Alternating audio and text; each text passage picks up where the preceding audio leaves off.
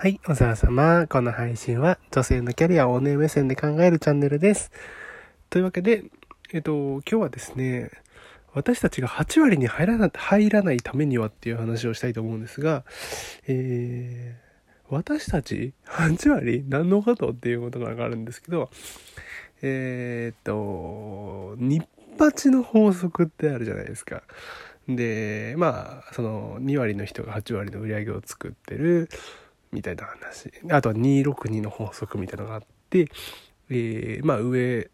2割の、えー、まあ、何ていうのかな。仕事ができる人たちがいて、真ん中6割はまあ普通の人たちですよね。で、えっ、と、下2割のも全然もうダメな人たちがいると。で、例えば下2割を切ったところで、新たにこの262っていう割合は動かずに、この6割のうちから下2割っていうのが勝手に編成されて、えー、できない人っていうのは常に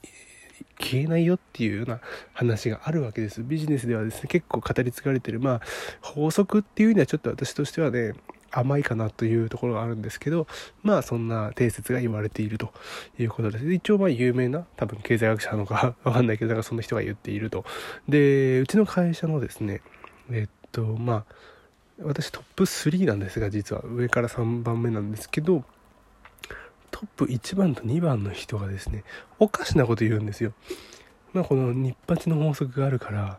えー、まあ2割の人たちが8割の売り上げ作ってると。だから、まあ本当はみんなで協力し合って、みんなで平均的に仕事できるようになれば一番いいけども、えー、そうはいかないよねと。まあなかなかね、そうもいかないから、せめて自分たちは2割に入りたいよね、みたいなことを言ってんですよ。この1、トップ1とトップ2が。はあ？っていう 私はその話聞いて、はあ？って思って、何言ってんだこいつと思って、こいつら。まず、自分たち2割に入ってる体で喋ってるやんっていうその周りの人たち10人ぐらいしかね会社ですようちもね小さい会社なんですけど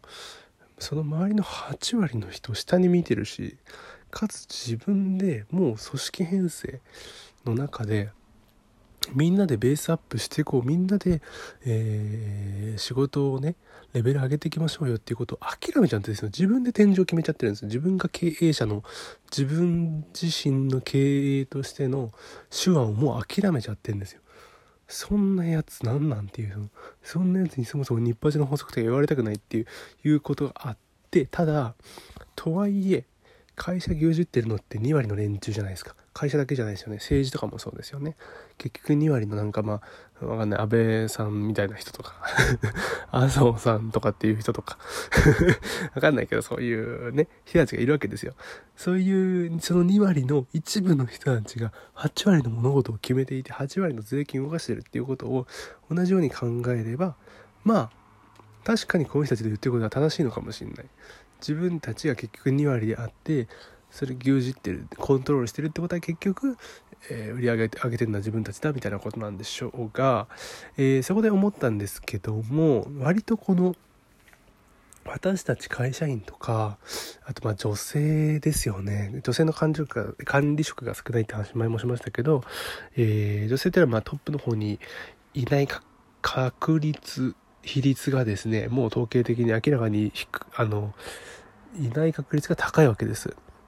あの役職がついてない人が多くってついていってもトップから12345と数えていった時にトップ8割まさしくトップ8割は全員男。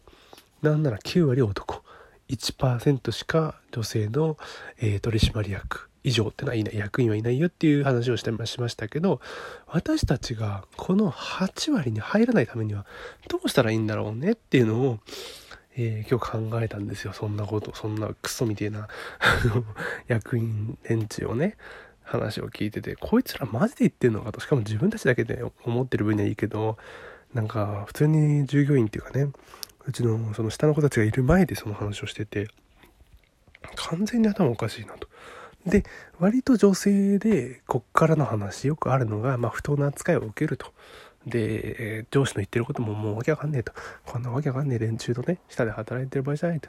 頑張って貯金をする。もしくは、頑張ってスキルを上げて、どっかのタイミングでもし会社辞めてしまうみたいなことが結構女性のよくある選ぶ道なんだけどこれをやると結構そのまあ個人としてはね全然それでいいんだけど、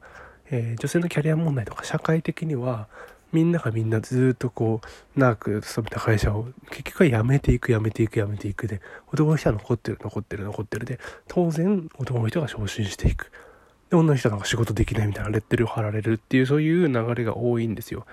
でこういう仕組みをどうにかしたいなと思って今日どうにかしたいなと思ってたところまでなんですけど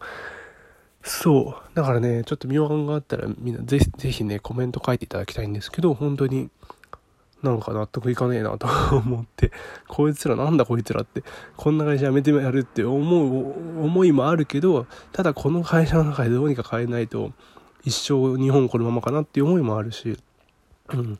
まあそんなことでございました。というわけで今日も最後までいらしてくださりありがとうございます。じゃあまたね